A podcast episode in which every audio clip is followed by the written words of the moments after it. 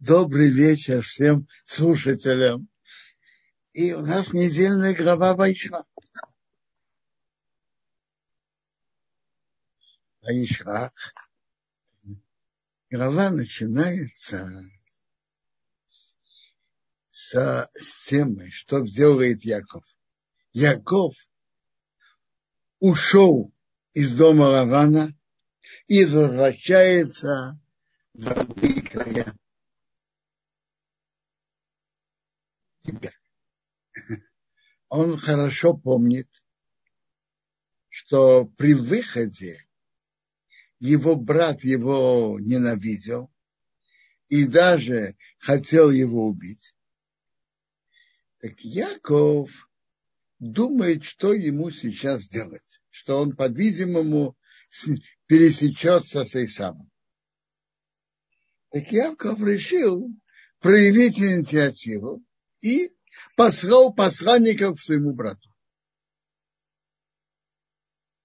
Интересно, форма, то, что Яков велел сказать своим посланникам Исаву.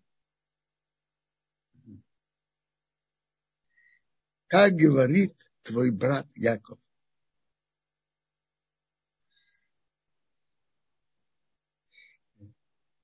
С Раваном я жил и содержался до сих пор.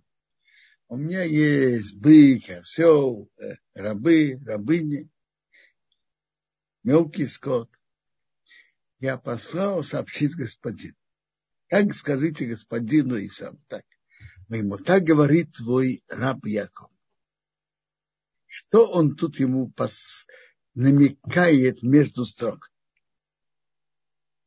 В чем были, были чем была причина ненависти Исава Якова? В чем?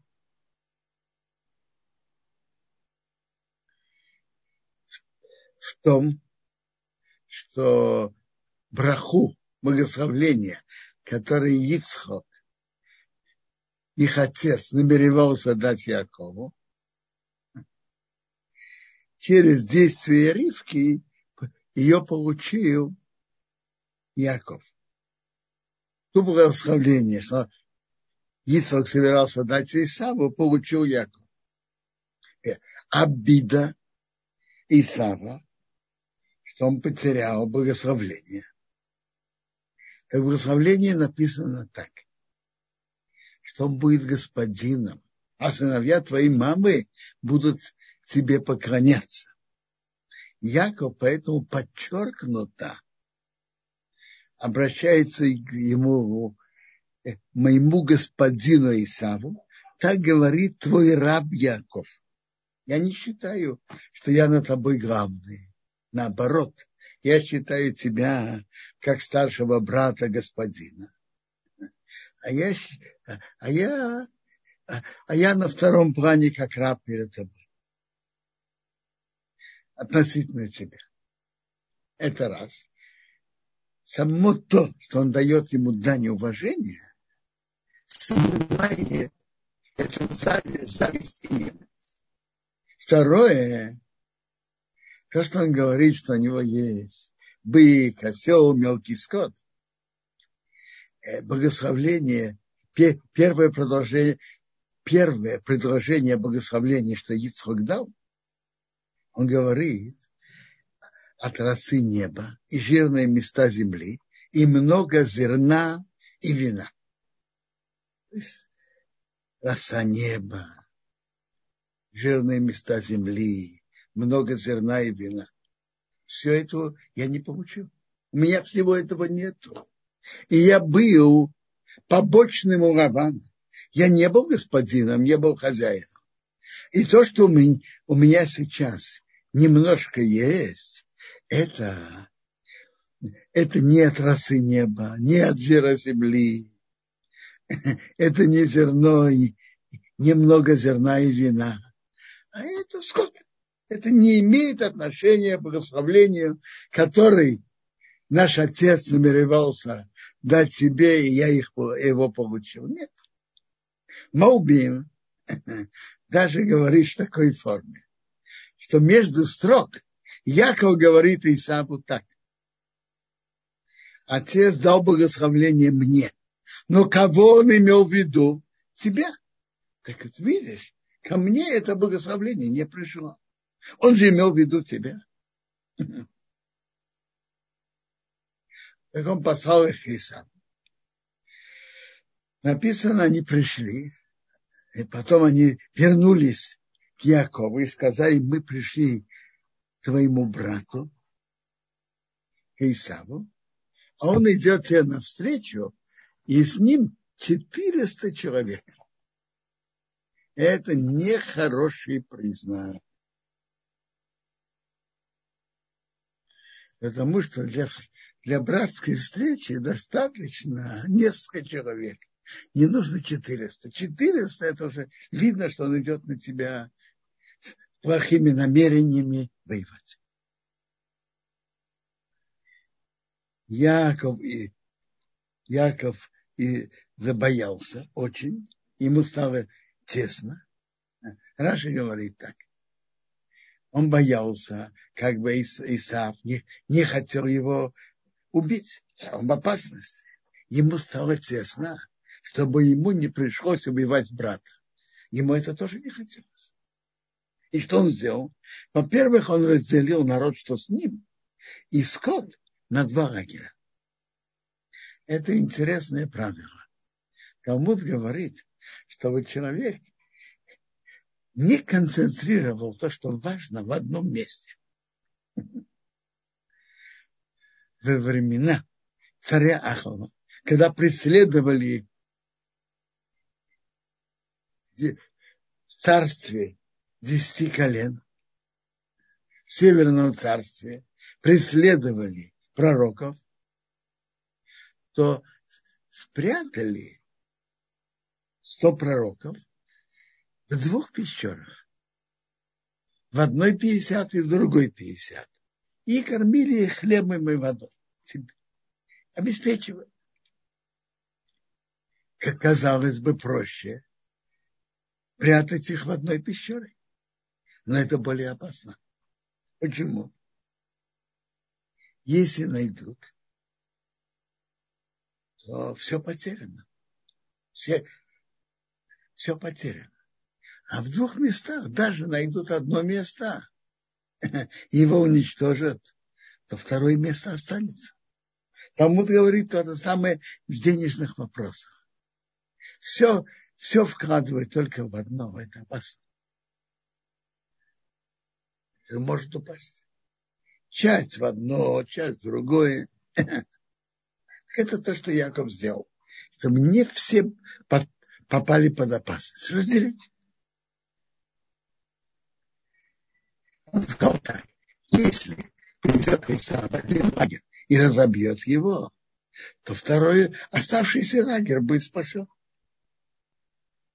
А вот теперь какими путями Яков руководствовался, чтобы предотвратить опасность? Приводится Медраж говорит, что Яков пользовался тремя путями. Дорон, Тфила и Мелхана. Дорон – это подарок. Молитва.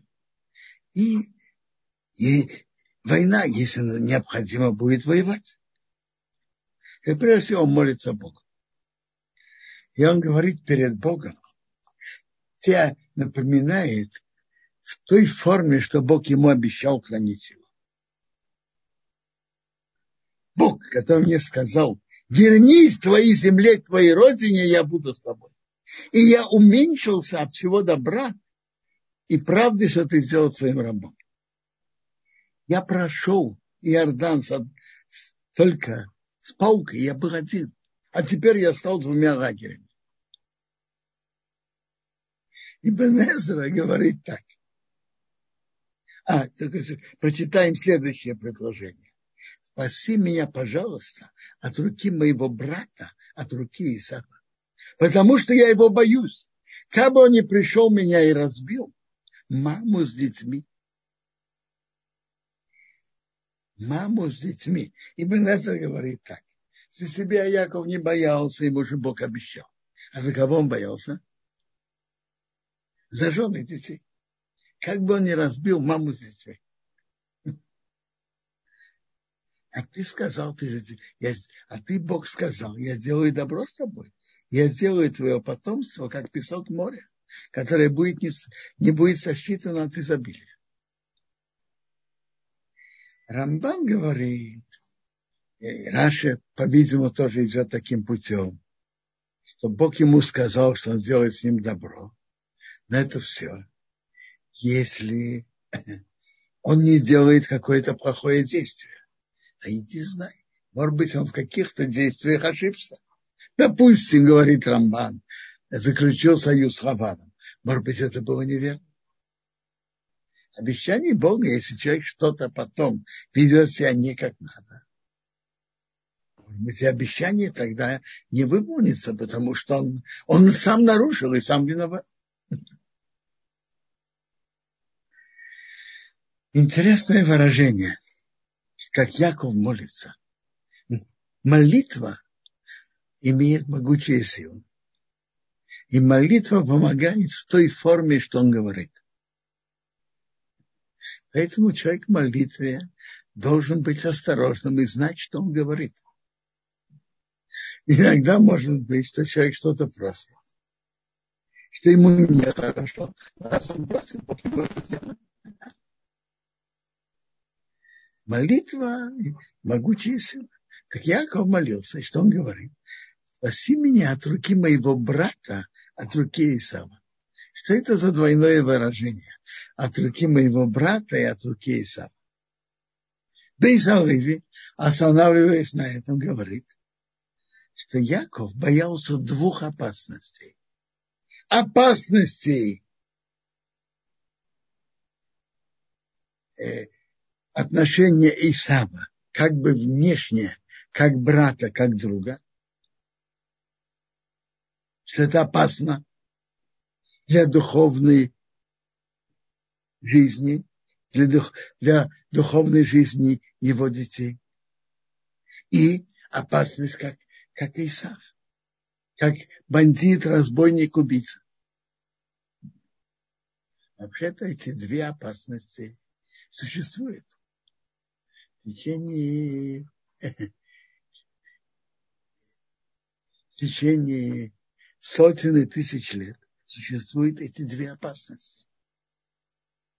Вот как примером физической опасности – история с праздником Пурим, что, что еврейскому народу грозило полное уничтожение.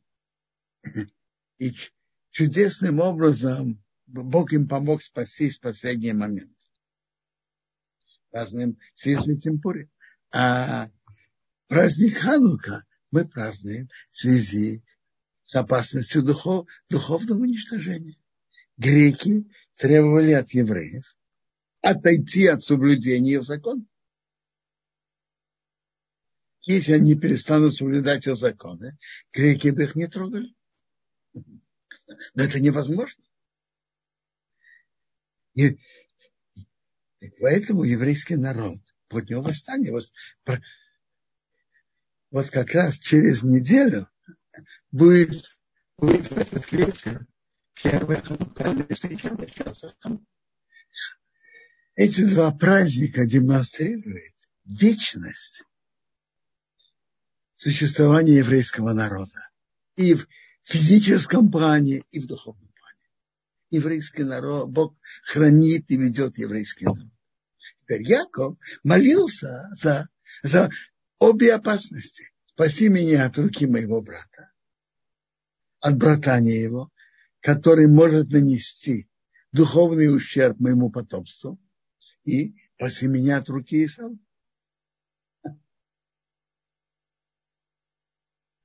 Теперь второе, что он сделал, он молился, а теперь он делает второе. Он ночевал в ту ночь, и он взял то, что ему попало в руки, подарок Исаву его брату.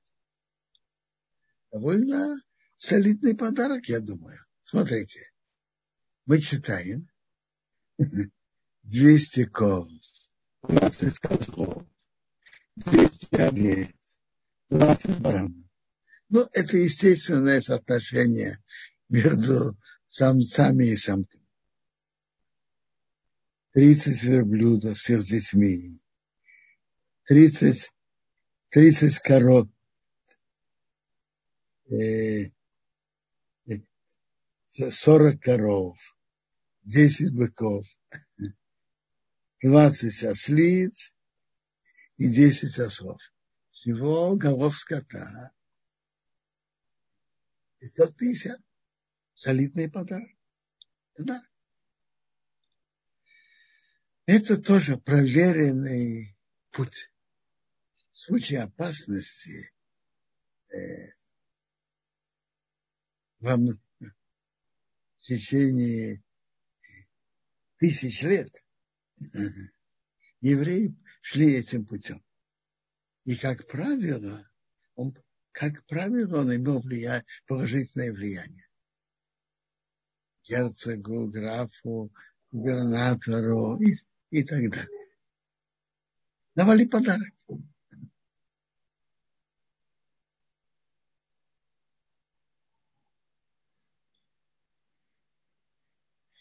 Во-первых, подарок как-то, это как человек, кто получает подарок, он становится ближе к тому, к тому человеку. И кроме того, он, и тут и в этом есть и уважение тоже, проявление уважения.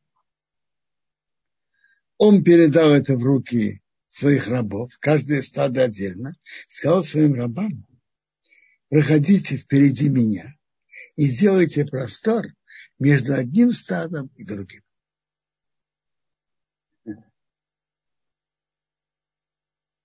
Для чего делать простор? Почему сделать интервал между одним стадом и другим? А? Это уже психологический подход. Он хотел дать почувствовать Исаву, что, под, что он посылает ему большой подарок. А известно, э, теперь представьте себе, если он получает Исаак один очень большой подарок. Подряд все эти 550 голов скота. Один подарок большой. И это имеет большое психологическое влияние. Но, но тут было больше этого. Он видит 200 коз. Это большое 200 коз. Ну, он думает, ну, это мне послали, хорошо. Какой-то интервал. Идет отдельное стадо, 20 козлов. А, еще подарок. Еще интервал. 200 овец. Интервал. 20 баранов. Человек чувствует несколько отдельных подарков совсем другое ощущение, чем один большой подарок.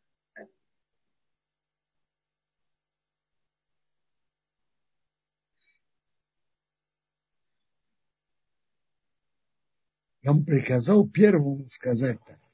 Когда тебя встретит мой брат Исав, он спрашивает, чей ты, куда идешь и кому это? Скажи, твою, это, кто чья? твоего раба Якова. Видите, опять он подчеркивает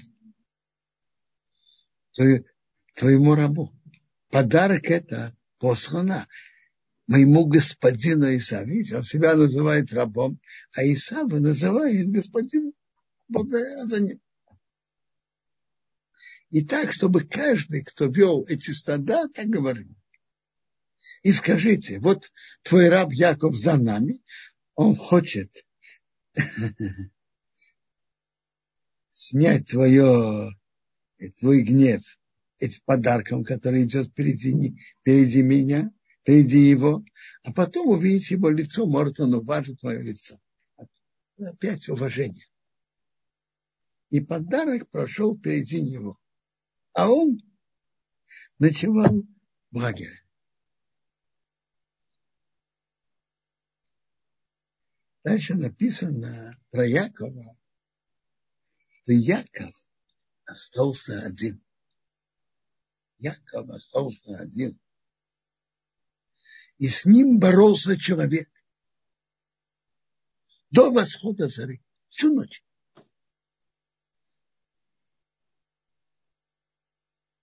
Кто это был этот человек, который боролся с Яковом? Кто? Немара, Медраш обсуждает это, кто он был. Немара говорит, что это был ангел, духовный представитель Исама. И он увидел, что он не может его победить. Дотронулся до горочки бедра Якова и вывихнулась горочка бедра Якова, когда он с ним боролся. И он сказал,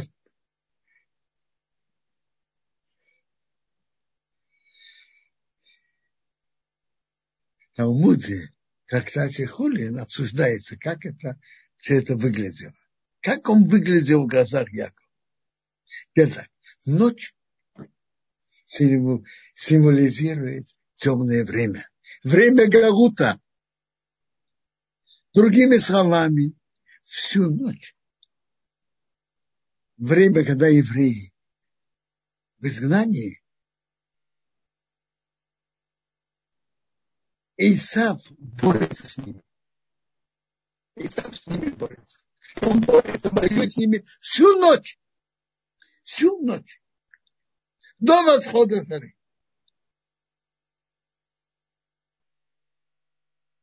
Ну а как, как Иса выглядел? В Талмуде Хулин там приводится так, что он выглядел, два мнения. Одно мнение, он выглядел как архилистус, так называется. Листус это вор-бандит, а архилистус – архибандит. Страшный бандит. Другое мнение. Он выглядел как Томит Хахам, как большой мудрец. А. Скажите, архибандит и мудрец похожи один на другого? А? Конечно, нет. Но это два, два лика того же Исама.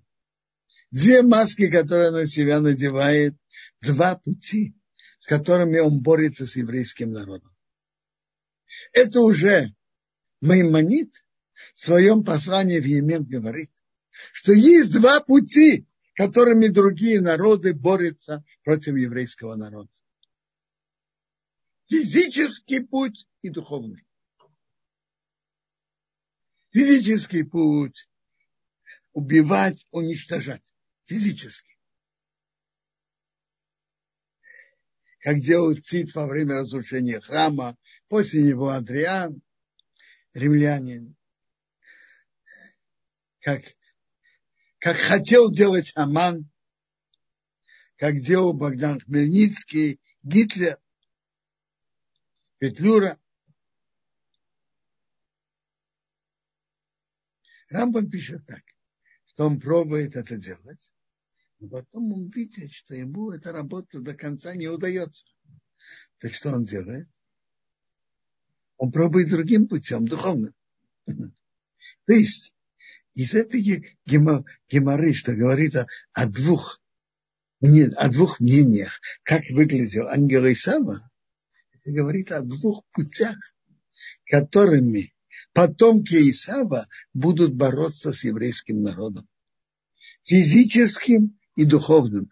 Это два ли, две маски, которые одевает Исав. Первое, как архибандит. Не просто бандит, архибандит. Второе, мудрец. Мы желаем вашего добра и вашей пользы. И ради вашей пользы вы должны избавиться от этих суеверий средневековья. Мы желаем только вашей пользы. Это очень опасная, опасная борьба. И Яков боролся всю ночь. И бывает иногда, что на самого еврея это, он не, не сумеет воздействовать. А вот на детей, да. И это самый важный фронт воспитания детей. И по пути Тора. И это намек. Тут написано так. Он увидел, что он не смог победить Якова. Он дотронулся до ложечки бедра.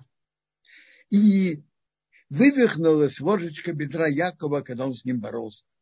Когда говорят про детей, тут написано каф ерах, ерах, бедро. А про детей говорят, которые вышли и ерах из бедра. То есть одна из основных фронтов э, у представителей Исава, когда они ведут себя как мудрецы, это воздействует на подрастающее поколение. И это идет тяжелая борьба. Яков боролся всю ночь. Но Иса, ангел Исава не смог его бросить на землю, победить. Эта борьба идет до восхода зари.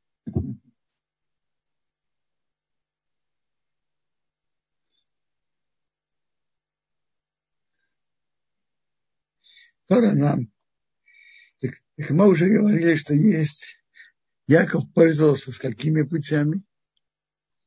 Значит, во-первых, он поделил на две части. А дальше тактика его была подарок, молитва, если нужно воевать, воевать.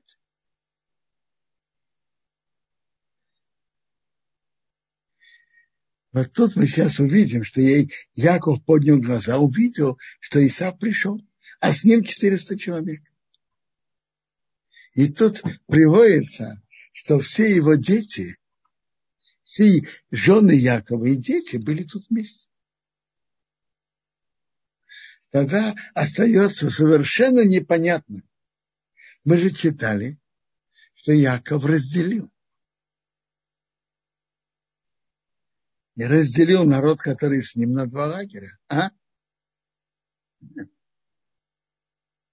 Как это он разделил, когда сейчас все вместе? Я видел, Маубим говорит так – он разделил народ, который с ним. Так написано. И овцы,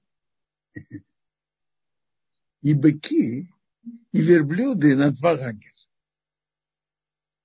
Послушайте, ведь наибольшая опасность была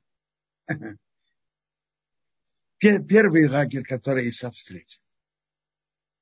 Так Яков намеренно в этот лагерь вставил только имущество и рабов, погонщиков скота. А если говорить, если подумать, это же очень логично. Не надо быть дураком. Зачем делить жены детей наполовину и ставить их в опасность? Пусть лучше ставить в опасность имущество и скот. Поэтому первые у Якова были скот и, погон, и их погонщики. Э, и, по-видимому, Исав прошел возле них, как говорят, помахал рукой. И сейчас он встречается с Яковом и со всей его семьей. По-видимому, тех он встретил раньше. Я хочу только еще остановиться на интересном замечании, от которого говорит Медраш у Бога есть свои пути, как Он ведет и хранит евреев в тяжелом и долгим тысячелет, двухтысячелетнем голоде. Какие, какими путями?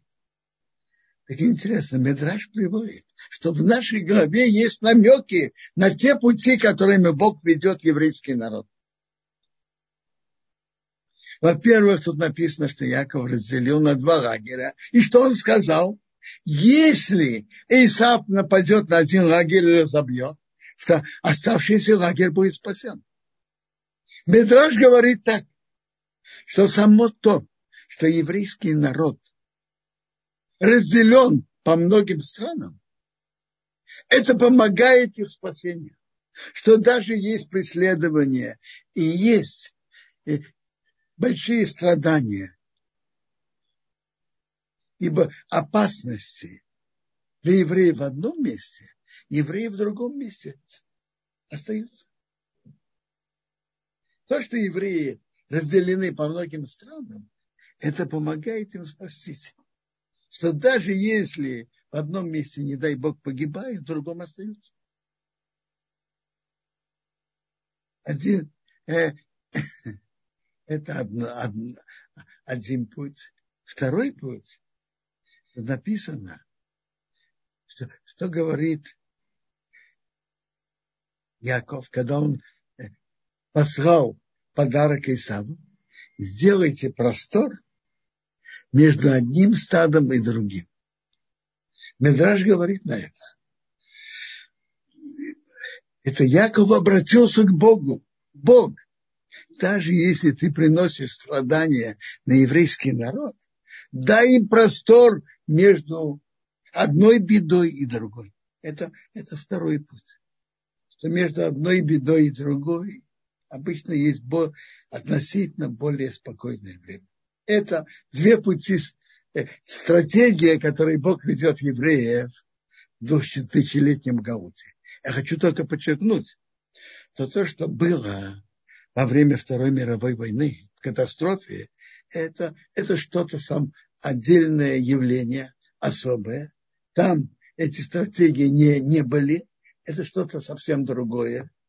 Может быть, это муки перед приходом Машеха. Только, только не очень понятно. Муки были, но а, а где роды, ну, это, это я не знаю. Но это что-то особое. Может быть, у Бога есть свои расчеты. Сделать интервал между схватками и болями перед родами и между полным избавлением. Это расчеты Бога я не знаю. Но то, что было во время Второй мировой войны, шло другими путями. Но во все две тысячи лет, евреи, что евреи были в изгнании, работали эти два пути, которые я вам привожу из Медраша. Одно, что если была беда в одном месте, в другом более-менее спокойно. И второе, что был какой-то интервал между одной бедой и другой. Например, насчет первого. Я говорю, в одном месте было тяжело, в другом было легче. Например, когда Испания в конце 15 века, в 1492 году, выгнала евреев, обязательно креститься или покинуть Испанию. Турция, какое и Турция принимала евреев желание. Пересказывает, что турецкий султан сказал, что Динанг большой дурак. Он делает зло себе и добро нам. Евреи, приезжая в Турцию, поднимает нашу экономику. Это один путь. И второй просторный. Сделайте интервал между одним стадом и другим, интервал между одной бедой и другой. Теперь мы дошли до встречи Якова с Исавом. Я читаю. Он разделил детей на Лею и Роху и на двух служанок. Он поставил служанок и их детей самыми первыми, а Лею и ее детей после, Рахель и Ейсев после. Он прошел самым первым, и он поклонился семь раз, пока он дошел до брата. Поклонился. И то, что он поклонился, и подарки, что он дал, привело к изменению чувств Исава. Исав побежал ему навстречу, обнял, попал на шею его, поцеловал, и они плакали. В этот момент он его обнял и поцеловал. Это то, что он послал подарки, то, что назвал его господин, то, что он поклонился, изменило его отношение. В этот момент. Дальше написано, подошли служанки, они их дети, и поклонились. Подошла Илея ее дети и поклонились. А потом подошел Есев Вероху и поклонился. Он сказал, кто тебе этот, что это тебя этот лагерь, что я встретил? Буквально речь идет про подарки, что он ему послал. Сказал, найти симпатию в глазах моего господина. Тут очень интересно. Написано, что первые подошли кто? Служанки и дети. И ее дети поклонились. А затем Рахель и Йосеф. А? Есть интересный агро в комментарии на, на каббалистическую книгу Тикуней Зугар, который говорит, что это говорит, что то, что написано в Торе, это же то, что было с отцами, произойдет с детьми, говорит о том, что будет с еврейским народом перед приходом Мушеха.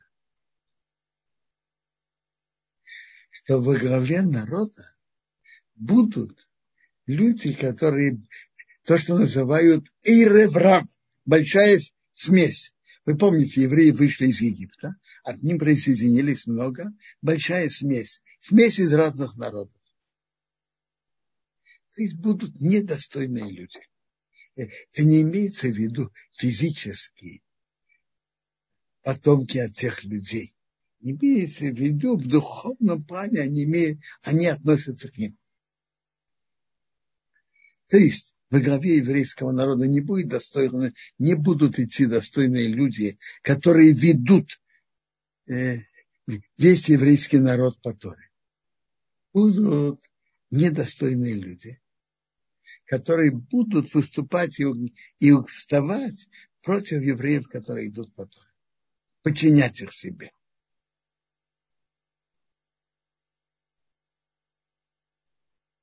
Э, это это то, что приводит от Агро. И написано дальше, что будут дальше за ними ли ее дети простые евреи, соблюдающие, а после них и будет Рахель и Йосеф, это мудрецы Торы, которые еще более подчинены. Эйра будет во главе. Будут подчинены других ними простые евреи, которые будут подчинены а после этого еще такие Торы, которые будут подчинены еще больше. Кажется, то, что Агро писал больше двухсот лет назад, мы сейчас это видим. Кто в первых рядах руководства? Например, тут, тут в Израиле. Кто? И как тут относится к соблюдающим евреям? Сверху вниз. Так, так э, Иса спрашивает, кто тебе этот лагерь, то есть подарки. Он говорит, найти симпатию в глазах моего господина. Сказал Исов, у меня есть много, брат, что было у тебя, что твое? То есть я не хочет этого подарка. Сказал Яков, нет.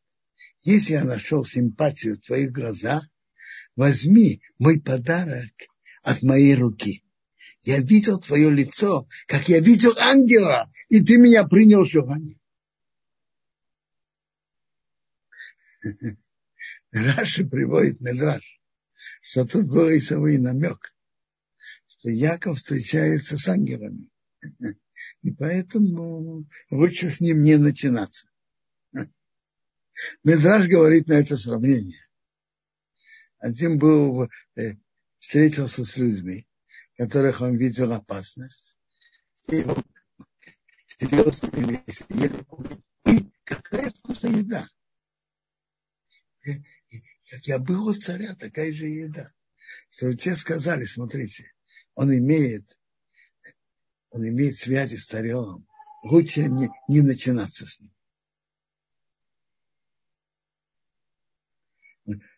Яков говорит Исаву, возьми мой подарок, который был тебе принесен. Бог меня помиловал, у меня есть все. Он уговорил его, и он взял. Он уговорил Исав. Исав не хотел брать. Яков уговорил его.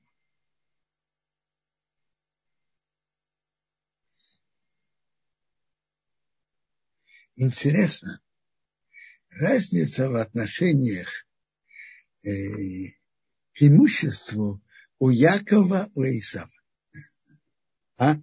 Обратили внимание? И когда Исав говорит, я, я, не, э, я не хочу брать, потому что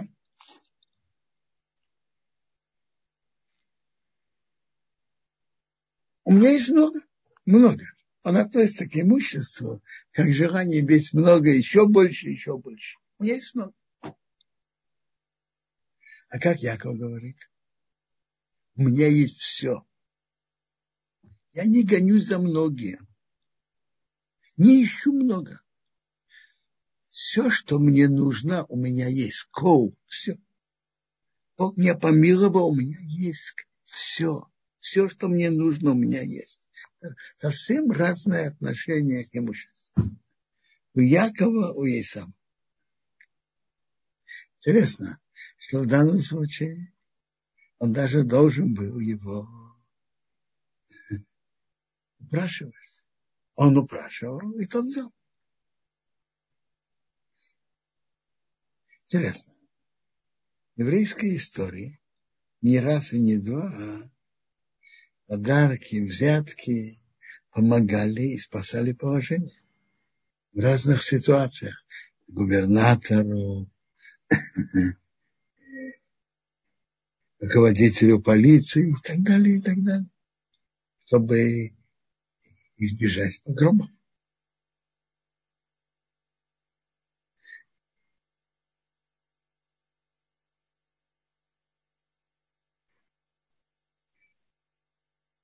Сказал Исаак, давайте поедем вместе, а я пойду, соответственно, тебе. Сказал ему, господин знает, дети мягкие, а овцы и быки кормящие со мной. Если их давить один день, они могут умереть овцы. Я не могу со скоростью твоей идти. Пусть господин пройдет перед его раба. Ты иди первым. А я буду идти спокойно, с тем имуществом, что у меня, с детьми, пока я приду. Сказал Исаак, я оставлю с тобой и народа, которые со мной. Со мной. Сказал ему Яков, зачем, чтобы я нашел симпатию глазах господина. Яков не хотел, чтобы остались его люди. Это нехорошо может повлиять на его детей, на, на детей Якова. Яков ведет себя с Исавом умно и деликатно, но с другой стороны он говорит, этого я не хочу, чтобы оставить тут твоих людей. Эйсов в тот же день вернулся свой, своей дорогой в Сеир, своими людьми. То есть Яков своей стратегией, своим путем избежал опасности. Да, это, это учит. Это урок.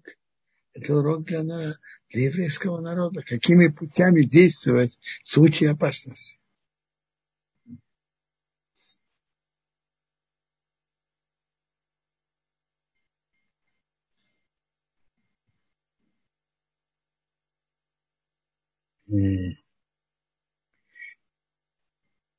Интересно. Дальше в нашей главе идет история, история, что было в Шхеме.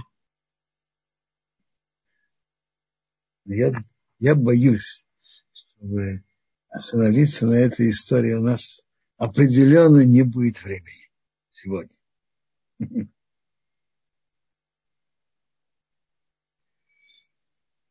Но я только хочу сказать пару слов насчет Шимона и Леви.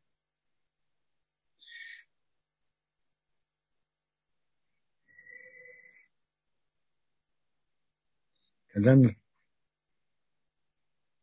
когда Шхем схватил Дину, ее изнасиловал, это, это был грабеж и изнасилование. Шимона и Леви, у них был порыв стать против, против, против э, тех, кто, который оскорбил и надругался над их сестрой, над Диной. Порыв был, был, благородный против разврата, против надругания и оскорблением их сестры. Но был, у них был как огонь. Гнев, он как огонь. Он не знает рамок. Огонь не умеет держать себя в рамках. То же самое и гнев.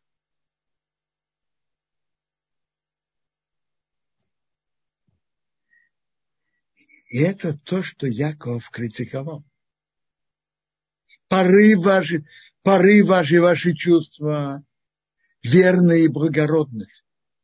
А вот сами действия не взвешены. Даже с, с хорошими намерениями, с хорошими чувствами надо уметь сохранять рамки. Это то, что Яков их критиковал.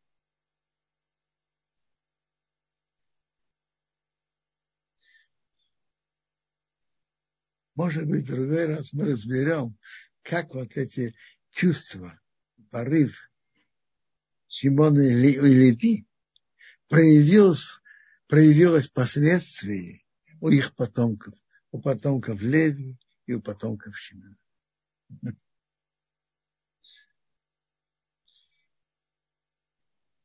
Ну, может быть, вопросы?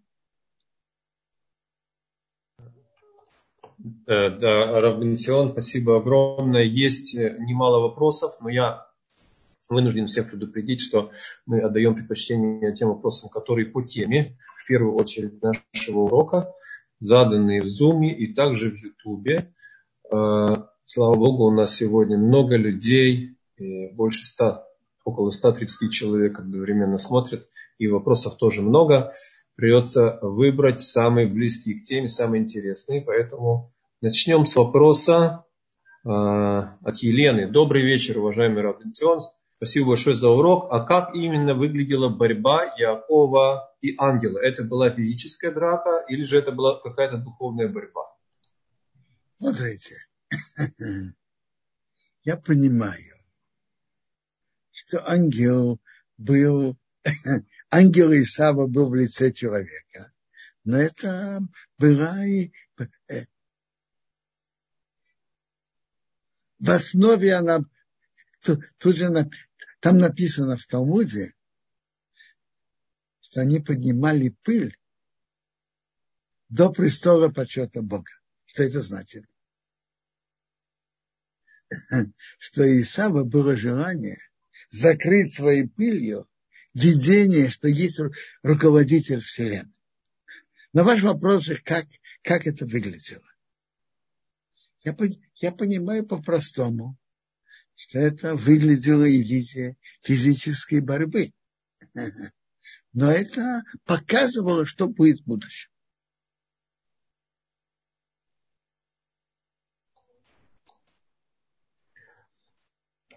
Спасибо, Робинсон. Есть э, просто в продолжении прошлого вопроса как раз перекликается вопрос от Ашера. Почему ангел Исава так добр к Якову, что даже благословляет его? Послушайте, он благословляет не потому, что он добр, потому что наступила заря. И кончилось его время силы. Когда придет заря, он будет вынужден признаться величии и величии Якова.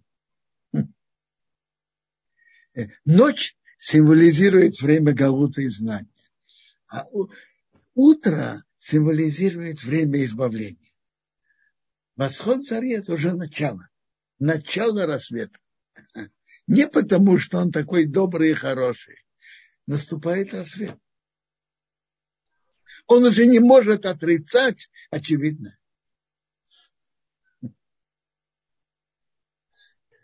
Спасибо, Рубинсион. Здесь э, есть два слушателя подняли руки. Мы видим, что вы подняли. Но сначала были заданы вопросы в чате. Я озвучу. Андрей спрашивает. Э, Рав, спасибо за урок. Правильно ли я понял, что бедро Якова символизирует его детей? Бедро пострадало. Это намек на то, что потомки Якова находятся в изгнании очень долго, вплоть до нашего поколения. Так ли это? Намек что наибольшая опасность это то, что вывихнуто бедро, потом написано, что якобы засветило солнце, и это его вылечило. Но намек тут, что это опас, наибольшая опасность, это подрастает для подрастающего поколения. Даже если окружающая среда не может повлиять на самого еврея, на его детей это намного легче повлиять. И это наибольшая опасность. Спасибо, Робинсон. Я даю слово а, здесь iPhone. К сожалению, не вижу вашего имени. Мы включаем вам звук. Пожалуйста. Шалом алейхим, Рав Бенцион. Два вопроса, два вопроса коротеньких. Э, не представляется ли вам, Рав Бенцион, что все-таки был момент единства, когда обнялись и плакали. А второй вопрос, а почему именно семь раз? Что тут нам говорят? Семь раз поклонился. Все, шаббат шалом. Я вас вам послушать, я тоже не знаю. Но семь имеет себе содержание. Морал из Праги говорит, что семь это выше материального. Это что-то. Мы знаем, есть семь дней, недели, седьмой суббота, э, мораль определяет это так. Мы знаем, что есть шесть направлений. Четыре стороны света и вверх и вниз. А седьмой это что-то выше. То есть он ему... Э, но как это имеет отношение сюда, я не знаю. Он поклонился. Я понимаю на ваш вопрос так. Как Раша говорит так после этих подарков, этих поклонов, то его сердце на эту минуту смягчилось. Это имело влияние на этот момент. Спасибо, Робинсион. Дина, а, мы включаем вам звук, пожалуйста. Мы видели, вы подняли руку. Вы в эфире. Да, добрый вечер. Большое спасибо. Замечательная лекция была очень интересная и познавательная. Uh, у меня был вопрос, это мы сегодня как бы не успели пройти, uh, но у меня вопрос, почему Яков, дочь Дины, отдал как бы на усыновление в Египет, ну или не на усыновление, он просто ее отдал из семьи. Почему так произошло? Как бы... Я не совсем понял, что вы имеете в виду. Э, вы, вы имеете в виду, что Шимон и Леви, то, что они сделали, и Яков их критиковал, и вы имеете в виду, что Яков согласился, чтобы Дина осталась уж там у Шхема, у него? Не, не, не, нет, нет, я имею в виду, что когда Дина родила как бы уже ребенка этого, да, почему он дочь ее, Уснат, да, которая стала потом Уснат, почему он ее отдал, как бы, а не оставил в семье? То есть уже ни Шхема, никого них не было в живых, да? Почему он отдал ее, как бы? Почему? А, вну... Почему Внучку свою, да. Да. Я скажу честно, я никогда это не анализировал и не могу сказать. Надо так и подумать. Вопрос ваш верный. Не знаю. Хорошо, тогда мы э, еще Валерий спрашивает вопрос про Эреврав. Ему не совсем понятно, почему в истории нашего народа эры врав должны появиться, какие, а какую роль они несут в нашей жизни и что же это за категория евреев. Да? Что это за категория? Э, смотрите, Хагро это написал в своем комментариях, каббалистических записях. Знаете что? Я э, как раз у меня под рукой другая книга, которая приводится более подробно, Я ее открою и, может быть, прочитай.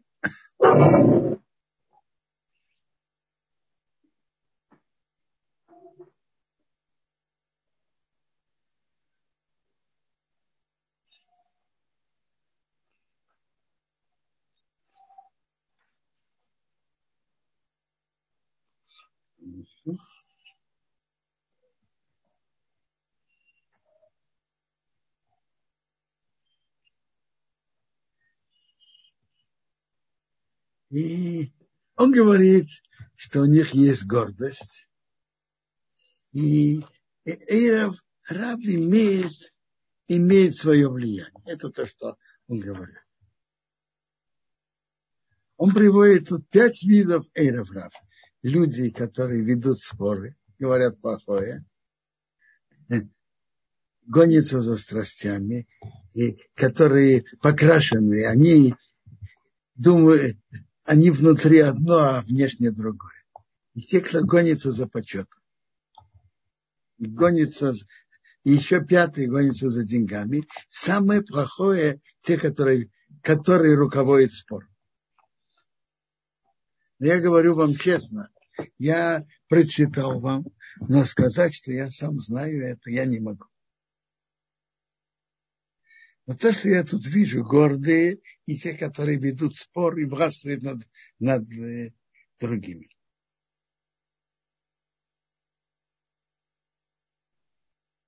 А, Робинсон, тут у нас в Ютубе один из наших слушателей задает вопрос. Я сейчас попробую его озвучить. Э, вопрос от Максима. Э, народ Шхема ведь хотел воссоединиться. Не слишком ли сильная кара целого города, э, погибшего от мечей Шимона и Леви? Э, ведь все, получается, погибли все мужчины города. Почему такая суровая кара? Ну, это, в общем-то, тема больше не сегодняшнего. Я, я вам скажу, я тут коротко на это ответить мне трудно. Может быть, завтра немножко остановимся на этом вопросе тоже. Э, хорошо? Спасибо, Рубинсион. Тут был вопрос, такая маленькая деталь, но тем не менее. Что известно о тех 400 э, людей, которые сопровождали Исава? Они больше нигде не появляются. Кто это и что с ними стало потом? Есть медраж, который приводит параллель, но если параллель с 400 лет... А, секундочку.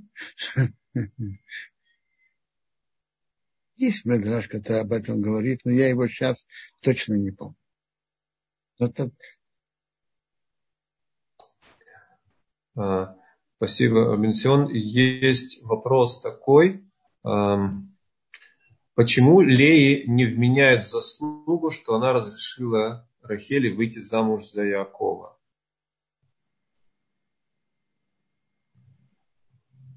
Послушайте.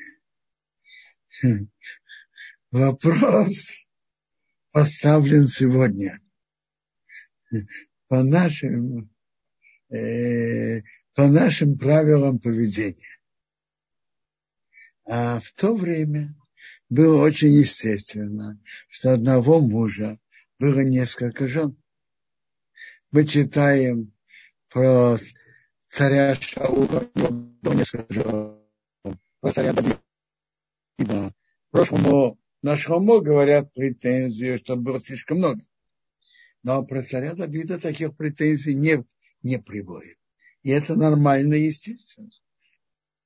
Интересно в законе, да, приводится, что кто берет не... У нас, мы же ашкназим, и у нас есть хорошо, уже тысячу лет, не брать больше одной жены. Но в законе приводится, то если кто берет две жены, например, он ему, так он должен каждый дать отдельное место, отдельную комнату. То есть никто не нуждался в разрешении Леи, чтобы Рахель э, тоже стала женой Якова.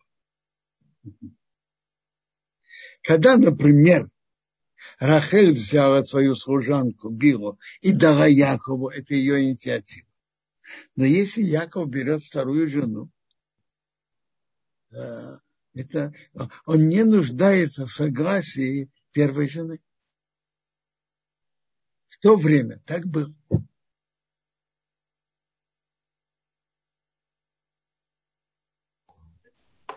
Спасибо большое, Арбенсион.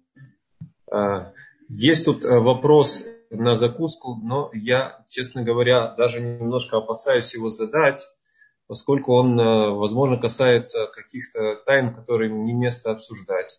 Тем не менее, слушательница наша спрашивает, что известно из святых книг, что душа э, Якова Авину, она э, была у царя Давида, а душа Леи была у Авигайль, жены Давида. Вопрос, зачем нужно было им встречаться снова в браке? Что они не исправили в первый раз? Слушайте, я говорю вам честно. У меня есть книга Рабхаим Витал про Гилгулим, но я много ее не смотрел, и поэтому на это не могу ответить.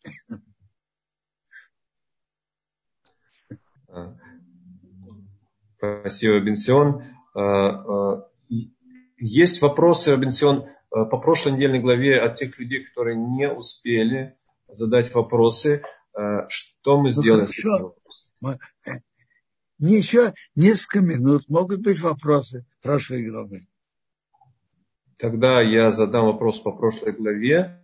Вопрос,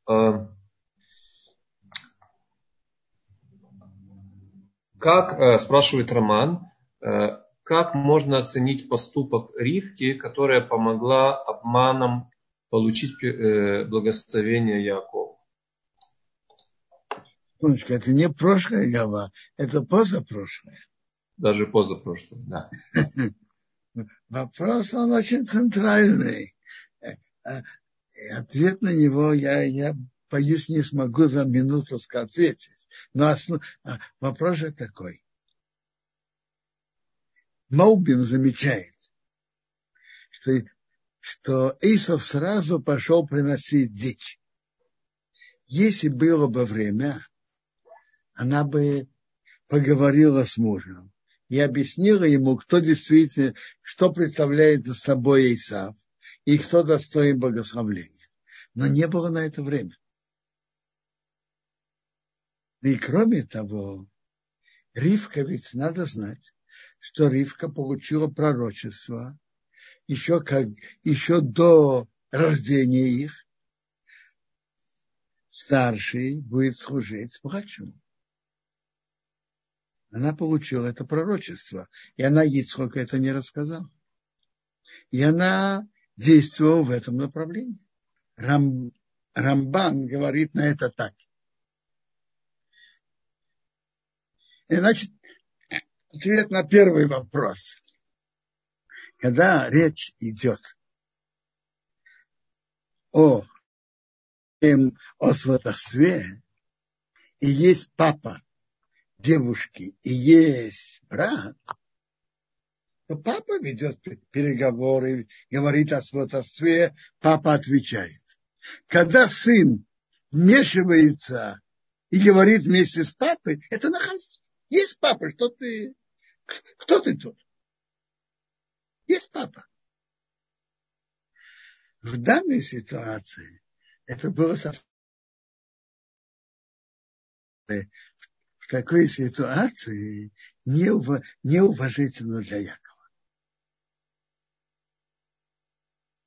И есть вторая причина, почему Яков не вел переговоры. Давайте поймем. То, что братья предложили.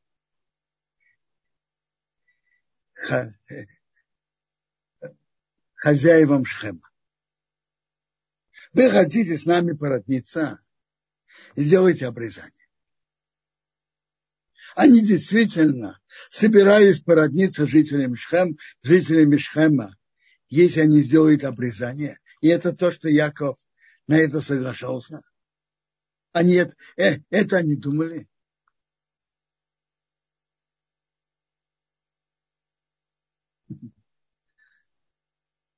Нет, понятно, что это был маневр. Но бывают ситуации, в которых прямым путем не, не, не пойдешь. И поэтому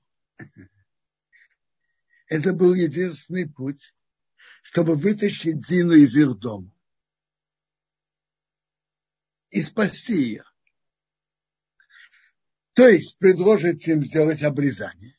Одно из двух. Если они не согласятся, это больше откроет руки для, для дальнейшего действия. Если они согласятся, они будут ослаблены от обрезания. И тогда можно будет спокойно прийти, когда они, как говорят, обезоружены, забра, забрать Дину и уйти. Тут поднимается вопрос. Яков присутствовал при этом. Он согласился на это, соглашался на это или нет. Если он, если он соглашался на то, что Шимон и Леви, его сыновья, сделали, почему он потом име, приходит на них с претензией? Почему он их критикует? А если он не согласился, то что он думал, когда он сидел и молчал? И почему он передал намеренно ведение переговоров им?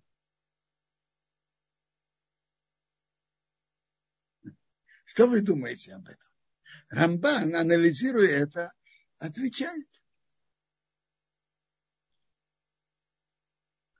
Э, на не, несколько из этих вопросов.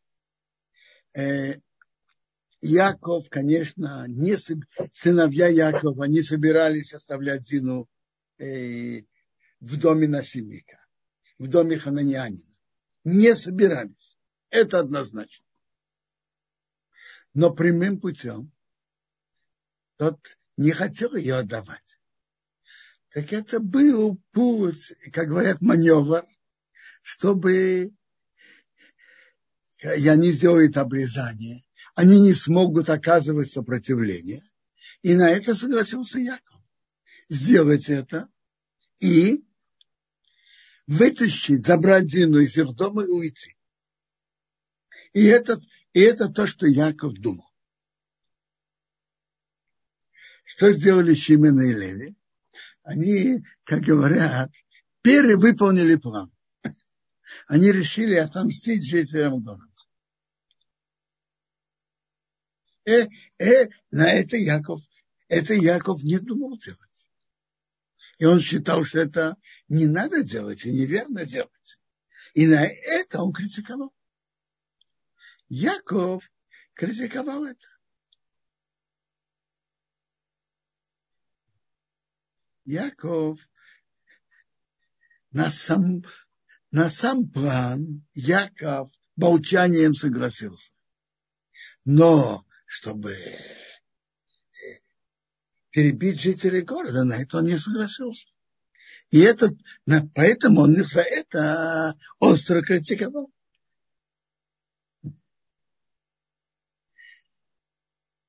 Теперь остается, это, это слова Рамбана. Остается вопрос, Почему же Яков передал ведение переговоров сыновьям? Почему он не вел сам переговоры?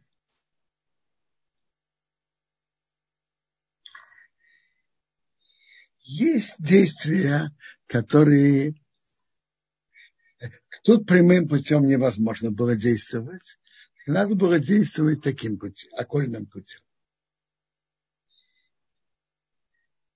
Но все-таки Яков, что его качество правда, он этим путем не был готов идти сам. И он передал это своим молчанием э, и с молчаливым соглашением согласился, чтобы сыновья вели переговоры. И он на это согласился. А на то, что они перед...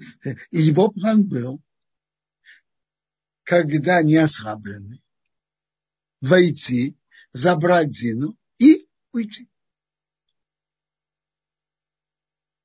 А братья перевыполнили план, и за это он их критиковал.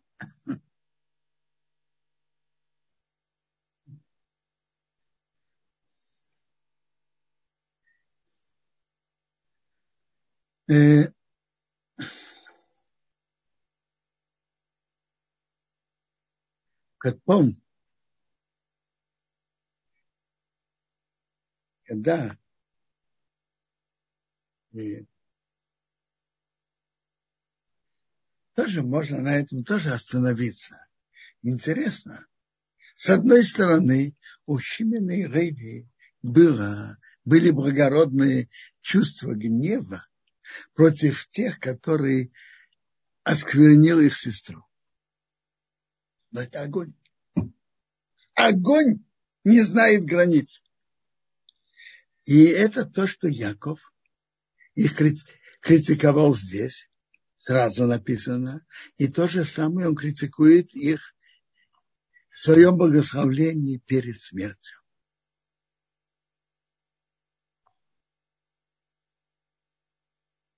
Главе Вайхи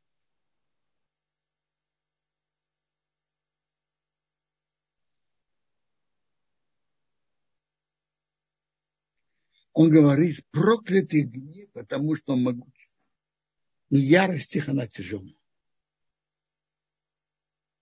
То есть гнев их имеет и причины на что-то верное, но гнев это он, он могучий, он ярость, он не знает рамок. Это как огонь. Огонь не знает рамок.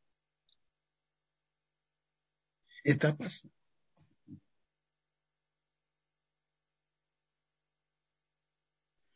Интересно, как проявилось это качество у потомков Шимена и у потомков Леви. Потомки Леви. Леви жил больше других братьев, э, сыновей Якова, и он обучал своих детей, и дети, потомки Леви, учили, изучали предания, которые они имели в Египте. Приводится, что они были единственными, которые в Египте делали обрезание.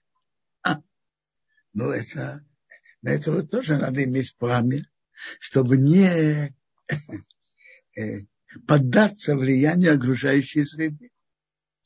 Большинство евреев не делали обрезание, они делали. И когда был объявлен так называемый субботник, все вышли на него. Мы же должны показать, что мы верные граждане нашего дорогого Египта. А колено Леви не вышло. А субботник был как... То есть не обязательно. Он проявлял патриотизм нашему дорогому родному Египту. А, а потомки Леви сказали, у нас есть более важные занятия. Мы занимаемся изучением Торы. И не пойдем на субботник так как он был необязательный, они остались вне списков. И потом, когда таким хитрым путем закабалили еврейский народ, они были вне, вне этой кабалы, вне этой работы.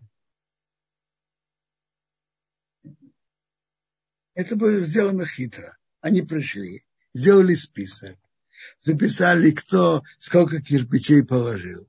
И Потом их обязали это количество кирпичей делать каждый день. А колено Леви не пришло. Они говорят, у нас есть более важные занятия. Они занимались то. Как интересно, что Тора облагораживает э, э, качество человека. Даже качество гнева, гнев имеет тоже свое место применения, но в определенных рамках. Как говорят, ядерную энергию в мирных целях. Гнев э, потомки Леви применили впоследствии свой гнев. Но э, положительных целях.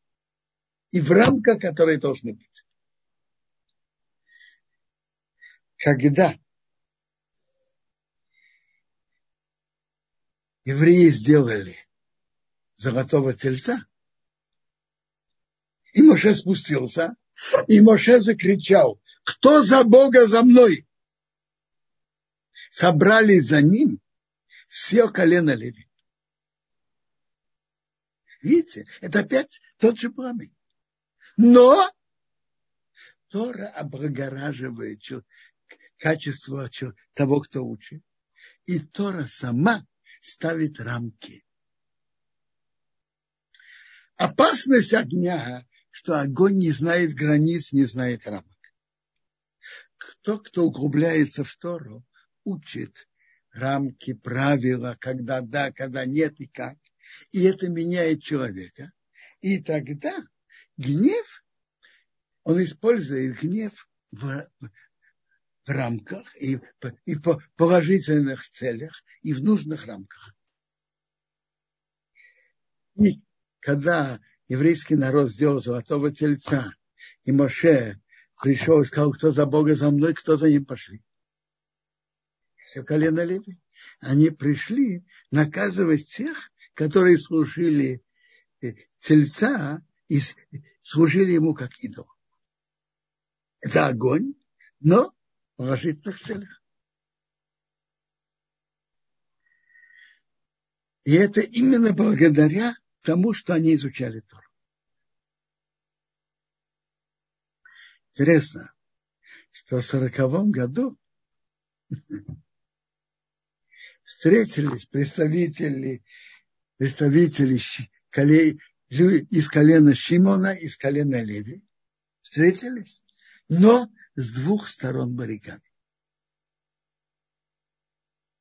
Там приводится история, чтобы засали специальные группы не девушек не евреек, чтобы совратить евреев, совратить еврейский народ. А Бог ненавидит разврат. Так там приводится, что был Зимри из важных из колена Шимона, который тоже пошел на это. И там было кипение с двух сторон. Зимри из колена Шимена, в основном большой процент тех, кто совратились, были из колена Шимона. Зимри из колена Шимона кипит огнем. Что это такое? Вы будете нам указывать, на ком жениться и на ком нет? Мы старше вас. Колено Шимона старше колена Леви. Вы будете нам указывать? Кто вы такие? Вы будете нам указывать?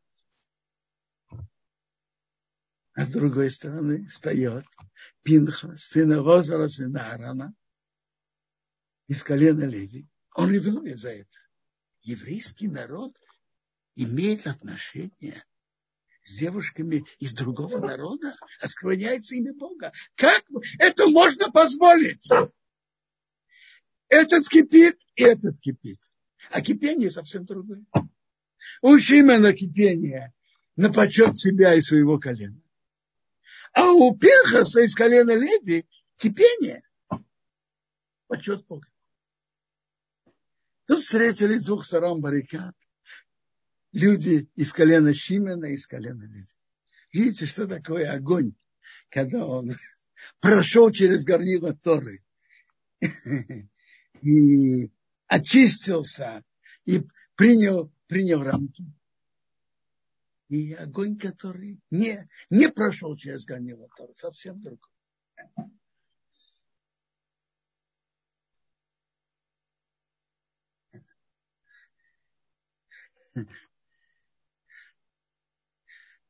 Может быть, вопросы по, по этой теме?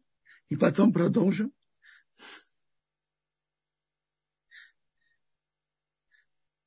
Да, Робинсон, есть тут вопрос э, в чате Ютуба. Здесь вопрос такой. А, а есть ли связь между тем, э, как поступил Пинхас и как поступил Леви? Есть ли какая-то смысловая связь между этими двумя поступками? И, и, как я уже тут говорил, что, конечно, есть. Это качество гнева, который имеет, это благородный порыв против разврата. Но, но у Леви э, он был, как говорится, без рамок, а у Пиргаса он прошел через горнила Торы и с рамками. Но, но основа его идет из того же корня. Да, име, да, имеет связь. Спасибо. Есть вопрос о Виталь. Виталь Хая, здравствуйте. Мы вам включим, подключили звук. Попробуйте озвучить ваш вопрос. Э, добрый день. Э, Добрый день. Правда, нет. Э, у меня вопрос немножко, вот вы затронули эту тему. Она не совсем по недельной главе, но вы это сказали, что в чем проблема, вот, ну, переписали евреев, которые пришли на, на субботник. Почему они потом согласились нормально как бы выходить, как будто это норма работать? Могли бы сказать, мы так не договаривались, ну, не знаю как-нибудь, э, почему все каждый день выходили и делали, и приняли на себя эту это Игорь. Смотрите, вы задали вопрос, он больше подходит к главе Шмот, главе начала угнетения еврейского народа. Но я понимаю, что каждая власть имеет свои пути и маневры, какими путями и э, снять эти помехи, о которых вы говорите. В конце концов, это, конечно, был э, план, план властей. И где они хотели, они пользовались силой. Это не было просто совершенно свободная жизнь. Не, как говорят, не жизнь, а малина. Э, власти, когда хотели, могли пользоваться силой тоже. Пользовались силой. И пользовались маневром тоже. А Леви, которые не были в списке, не попали. Остались вне списка. То есть э, они шли этим путем маневра. Записать всех на так называемые субботы. Так написано в Медраше. Медраш Раба так написано. Спасибо, Робинсон. Пока вопросов я не вижу. Можно приготовить чуть позже. Я должен дальше.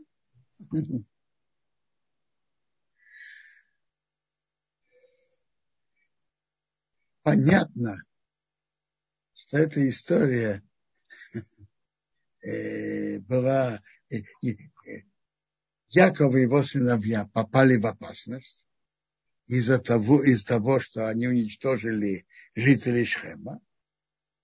И в Торе об этом не пишется подробно, но пишется одно предложение.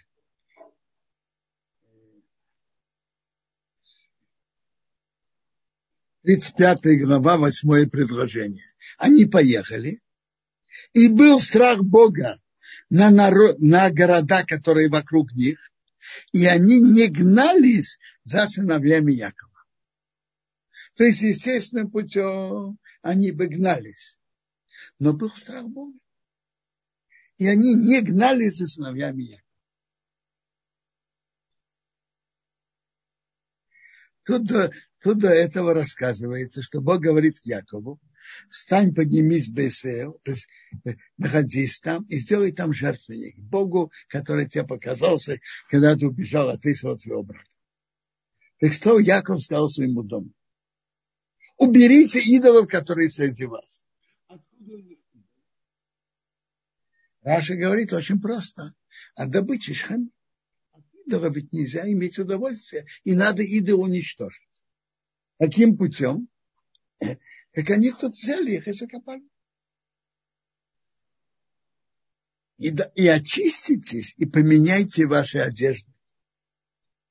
И мы встанем и поднимемся в Бейсею, и я сделаю там жертвенник Богу. Интересно, Ибн Эзра на вот это, то, что тут написано, поменяйте ваши одежды, пишет так. Отсюда мы можем выучить, что когда, когда еврей идет молиться, постоянное место, чтобы он был хорош, одежда уважаемая, тело чистое. То есть он должен приготовиться. Написано, поменяйте ваши одежды. Они пришли, пошли служить Богу, там приносить жертвы. И то же самое молитва.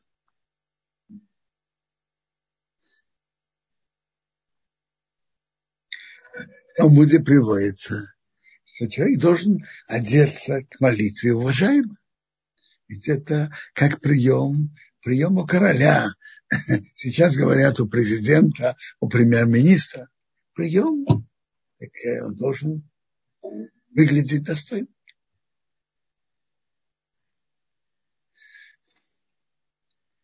Как они дали Якову все эти идолы, и Яков их закопал.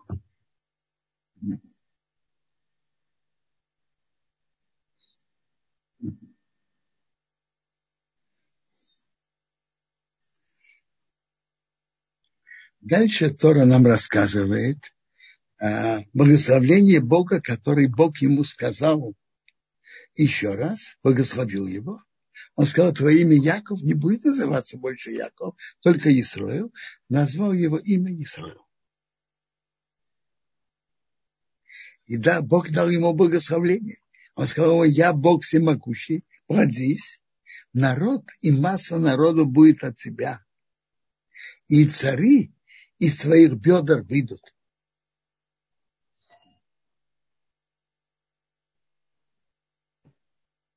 Что значит цари твоих бедер выйдут? У тебя еще родится сын, потомки которого будут цари.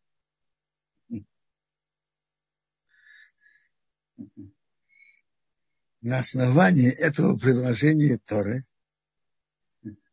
была в будущем еврейского народа коронация э, сына Шаула, Ишбошет. Шаул ведь погиб на войне. И Шаул был, как известно, из колена Бениамина. Так в Егуде короновали на царство Давида в Хевроне. А с другой стороны, Авнер, Бенер, руководитель армии короновал сына Шаула. И он учил это из этого предложения. Цари из своих бедер выйдут. Кто вышел еще из Якова после этого? Только один сын, Беньямин, не родился после этого. Так один царь – это Шаул. А тут написано, цари из своих бедер выйдут как минимум два царя. Так он короновал его сына тоже на царство. И он был царем несколько лет. Семь лет.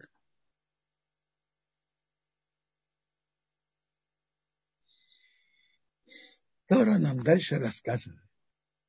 Они ехали и Бейсею при, и было немного прийти в Эфрат. Роху стала рожать, и роды шли тяжело. И было, когда роды шли тяжело, сказала ей акушерка, не бойся, это у тебя тоже сын.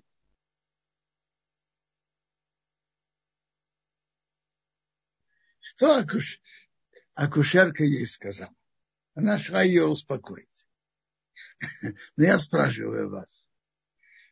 При рождении дочки умирают, можно умереть, а при рождении сына не умирают. опасность родов такая же, и при рождении сына, и как при рождении дочки, совершенно то же самое. И как раз тут в истории с Рахель мы читаем дальше. Она умерла, и было, когда вышла ее душа. Она умерла при рождении сына. Так что, что тут Тора нам пишет?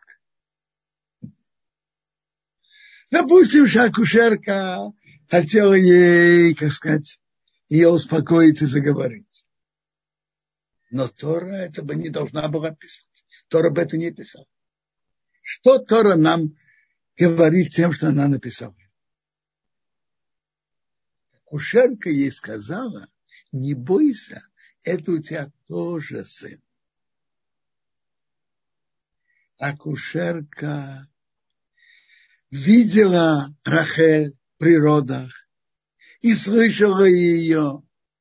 И она слышала от нее, что она больше всего заботится и беспокоится, что, может быть, она умрет в природах, не родив Якову второго сына. Для нее это было очень важно. Быть из матерей еврейского народа, которые строили, построили еврейский народ. Когда у нее, она очень переживала, что у нее не было детей, и поэтому она дала свою служанку в жены Якову, и родились у служанки сыновья Дан и Нафтали. Потом, когда Бог услышал ее, у нее родился сын, она назвала его Ейсев. Что такое Ейсев? Бог добавит мне и еще другого сына. Так как Ушерка слышала ее, что для нее очень важно иметь еще сына, родить двух сыновей Якову. А если вдруг выйдет что сейчас у нее рождается дочка, и она умирает в природах, то она не, роди, не родила Якова двух сыновей. Она не, не родила, не стала матерью двух колен в еврейском народе. И акушерка видела, что это заботит Рахель больше, чем то, что она может умереть в природе. Так акушерка ее успокоила. Не бойся. Это у тебя тоже сын. Ты останешься живой или нет, это я не знаю. Но второго сына Якова ты родила. Ты рожаешь второго сына Якова. Ты можешь быть спокойной. Это то, что наша Рамбасер Рахель думала последние часы, последние минуты своей земной жизни.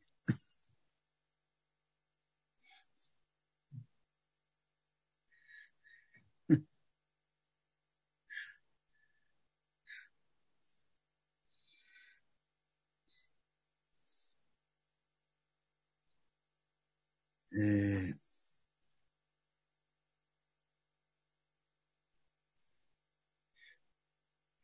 нашей мы прошли продолжение главы.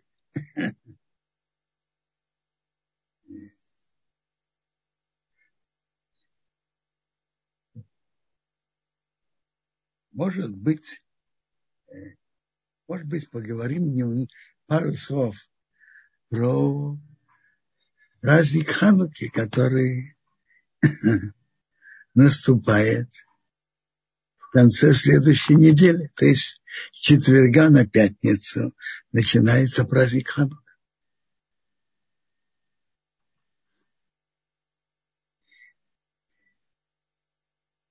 Э, еврейского народа есть две опасности.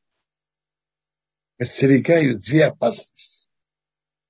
Опасность физического уничтожения и опасность духовной ассимиляции, потери своего лица еврея, который живет по Торе.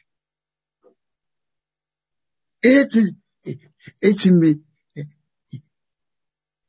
И эти две опасности, точнее спасение от них, мы празднуем двумя праздниками, которые уже после дарования Торы, это постановление наших мудрецов. Пурим еще записано в священных писаниях, есть свиток Эстер. А Ханука уже после, после окончания записания святых книг. Пурим – это пример спасения евреев от физической опасности, как Ахашвейрош, который был императором 127 провинций, и там евреи жили именно в них. Его первый человек в государстве после него, Хаман, уговорил его написать приказ об уничтожении евреев. И как Бог вел, что этот приказ был аннулирован. Это, и этот, это мы празднуем Пурим, а праздник Ханука. Еврейский народ во время второго храма, когда он был под властью части империи Александра Македонского. Как известно, империя Александра Македонского распалась. Евреи были под властью сирийских антиохов, часть империи Александра Македонского, и они сделали тяжелые, тяжелые указы против еврейства. Против соблюдения шаббата, против обрезания, против того, чтобы вешать мезузу у двери, а непокорным грозила смерть. И что не менее тяжело, что была значительная часть еврейского народа, которая воспитывалась, которая шла по эллинистическому пути. Это была наибольшая опасность. И казалось, вот, вот приходит конец еврейскому народу, конец духовный.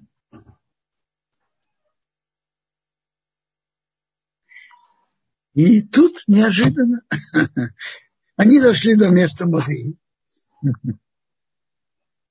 и сделали так называемый митинг.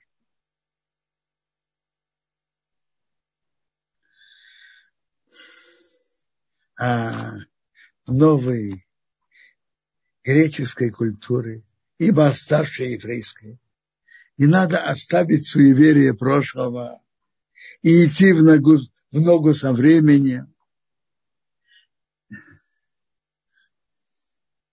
И предложили из важней уважаемых жителей Матисьеу сын Ехана Кейнгоду, чтобы он проявил зрелость и понял э, что надо идти надо идти ног, нога в ногу со временем и уважать эллинистические власти и продемонстрировать это на деле. Ему, ему предложили за это э, денежные поблажки со стороны властей. Матисьо категорически отказался. И не только это. Когда кто-то другой еврей пошел приносить жертву идолу, он стал против него и казнил его и поднял восстание. Закричал, кто за Бога за мной. И эту маленькую группу греков сумели победить и выгнать. И так они подняли восстание, которое началось единицами. И удивительным образом они смогли победить и освободить еврейский народ из-под от их игр. Евреи были в очень тяжелом положении. И снаружи и изнутри. значительная часть еврейского народа жила с властями. В книге Хасманеев надо уметь читать, что написано, но надо и читать между строк тоже. То же самое в Талмуде намеренно не пишут об этой стороне войны. Но надо уметь читать. Э, борьба против тех евреев, которые шла с греками, была намного более тяжелая, чем самими греками. А если смотреть, смотреть объективно исторически, у них не было перспектив победить против большой империи. Но они увидели, что нет другого пути. И продолжать дальше еврейский народ невозможно. Были группы, которые пошли в пещеры, но потом же их настигали и преследовали, и убивали. Это не спасало положить. Они приняли решение, что нет другого пути, как поднять восстание. И раз это необходимо, Бог поможет. И восстание, которое началось с горсткой людей, воевали, и Бог им помог. Интересно, сыновья Матисьеву, которые были в центре этого восстания, их, из них погибло на войнах. Одного из них, по-моему, Лазар, он увидел на войне какого-то красивого слона, и он думал, что там руководитель армии. И он пырнул его ножом. И слон упал вместе с этим офицером, но он не был руководителем. Они вели отчаянную, самоотверженную войну. Иуда Макаби тоже погиб на войне. Но они освободили землю Израиля от греков. И Бог им помог, что они стали, после этого они стали свободными. Больше ста лет. Память этого мы празднуем праздник Хануки. Это праздник, который говорит о вечности, о дух, духовной жизни еврейского народа, который идет по Торе. Бог обещал еврейскому народу вечность вечность физическую и вечность духовную. Вечность физическую и спасение от разных опасностей, это, это показывает чудеса праздники Пури. А вечность духовная это показывает чудеса, которые были в событиях праздника Хануки. Но, может быть, э, э, интересно потом, а почему мы зажигаем ханукальные свечи? Приводится в Талмуде. Когда они освободили страну и очистили храм, и пошли зажигать свечи, светильники в храме при обновлении храма, то нашли чистое масло только на одну ночь. А пока можно было, надо было приготовить новое масло, должно было пройти еще семь дней. И Бог сделал чудо, что масло, которое, естественно, хватало бы только на одну ночь, хватило на, на 8 ночей. Пока приготовили новое масло. Чистое. Если есть какие-то вопросы, пожалуйста.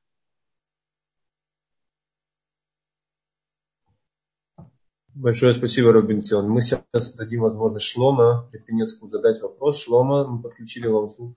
Добрый день. Э, здравствуйте, здравствуйте, Рав Бенцион, спасибо за урок, очень интересно. У меня вот давно уже меня мучает вопрос по поводу Хануки, и недавно тоже э, мы это с приятелем обсуждали. Почему э, некоторые вещи про Хануку никогда не говорят, хотя они известны и записаны в наших источниках. Ну, например, вот вы тоже говорите, что Ханука не так, как Пурим, это была борьба духовная, когда в Пурим грозили физическим э, уничтожением, а в Хануку именно духовный, в этом был вопрос. Но э, известно же, что э, э, Антиох два раза захватывал Иерусалим перед восстанием. Один раз при захвате было уничтожено 20 тысяч человек, просто вырезано. Это описано в нашей книге Седора Дород. Второй раз тоже вырезано много тысяч человек, но там не указано, сколько именно. И, естественно, э, чаша терпения жителей, она была переполнена таким разбоем. И мало того, что он вырезал несколько десятков тысяч в Иерусалиме, он еще и по всей стране разбойничал. И огромное количество людей было убито. И против этого многие воевали. И даже несмотря на то, что Антиох убивал десятками тысяч евреев, даже несмотря на это, многие из них были готовы э, стоять за греческую культуру. И почему не говорится, что восстание было не только против э, Гзерот на наши заповеди, но и против того, что Антиох просто истреблял евреев, и евреи взялись за оружие, чтобы этому противостоять. Это один момент. А второй момент, что все, опять же, все время говорится, что евреи воевали с греками. Но известно же, что евреи не воевали ни с какими греками, потому что евреи воевали с сирийцами под руководством македонян в лице Антиоха и его офицеров, потомков офицеров армии Александра Македонского, македонского, а не греческого. И даже более того, известно, что греки как раз были союзниками Маковеев. Маковеи посылали посольство в саму Грецию, и Греция, которая в то время тоже воевала с Антиохом, она была союзником э, евреев. Поэтому вы, евреи воевали в союзе с греками против сирийских македонян. Почему об этом мы не говорим? Спасибо большое за вопрос. За возможность задать вопрос. Я не, не всю историческую сторону читал. Э, но я вам скажу. Э, это, это известно, что то, что называется греческое, имеется в виду греческая культура. Но известно, что Антиох э, был сирийским. Это, это, одна, это, это всем известно. Антиох был, был в Сирии, и это было частью империи Александра Македонского.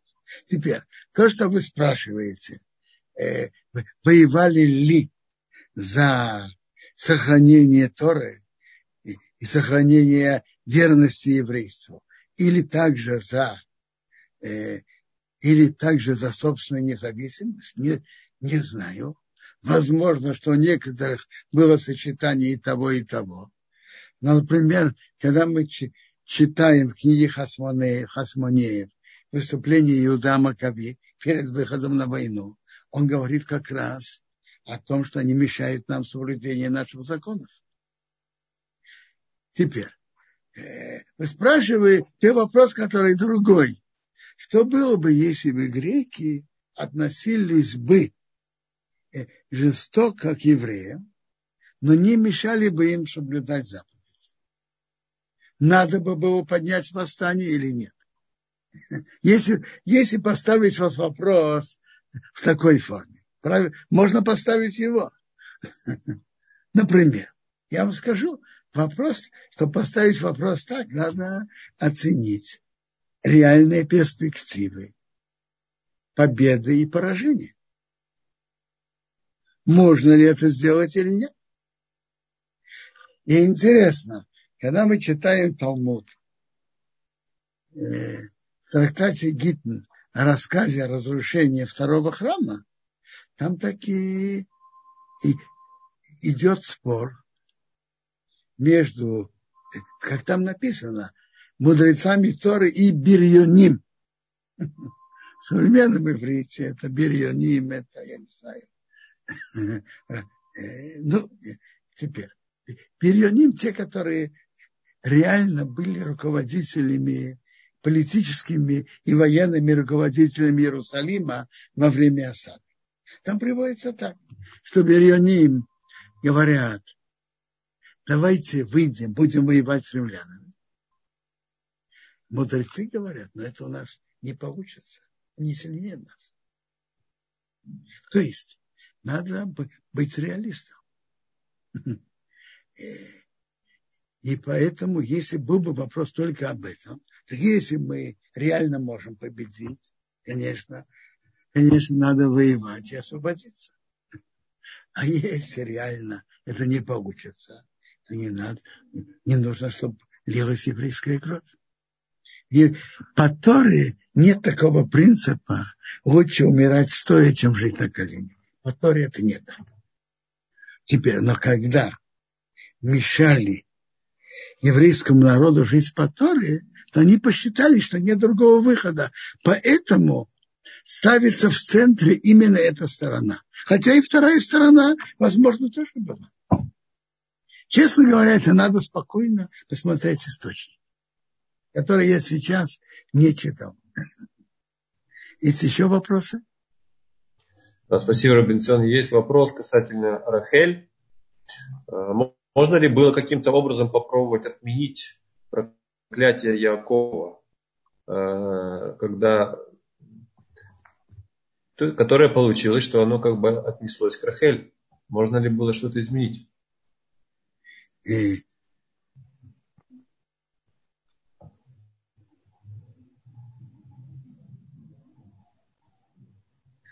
Послушайте, я не знаю. Вопрос поставлен очень верно. Наши мудрецы говорят, что то, что Яков проговорился, что причина гибели Рахель так рано, потому что Яков, когда Лаван за ним гнался, и требовал у него, почему ты украл у меня моего идола? Ты пошел к дому твоего отца. Почему? Почему ты украл моего идола? Что Яков на это сказал? Яков не знал, что Роха украла. И он сказал, тот, с кем ты найдешь твой идол, не будет жить. Что Яков имел в виду? Яков хотел э, понравиться своим ответом Равану? Как вы думаете? Я, я думаю, что это не только не, не поэтому. Яков слышал неожиданно обвинение Лавана. Почему ты украл моего идола? То есть что, из моих людей кто-то ворует идол? И, естественно, Яков понял, что это означает, что кто-то из его людей украл идол. Для чего крадут идола? Чтобы ему служить. Кто служит идолу, ему полагается смертная казнь. Нельзя служить идолу. Поэтому Яков так выразился. Но Яков был великим человеком. У великого человека э, сила его уст особенно сильна. Надо знать, что у каждого из нас наши слова влияют. То, что человек говорит, имеет большую силу. И надо всегда говорить только на хорошее. Гемора учит это, знаете откуда?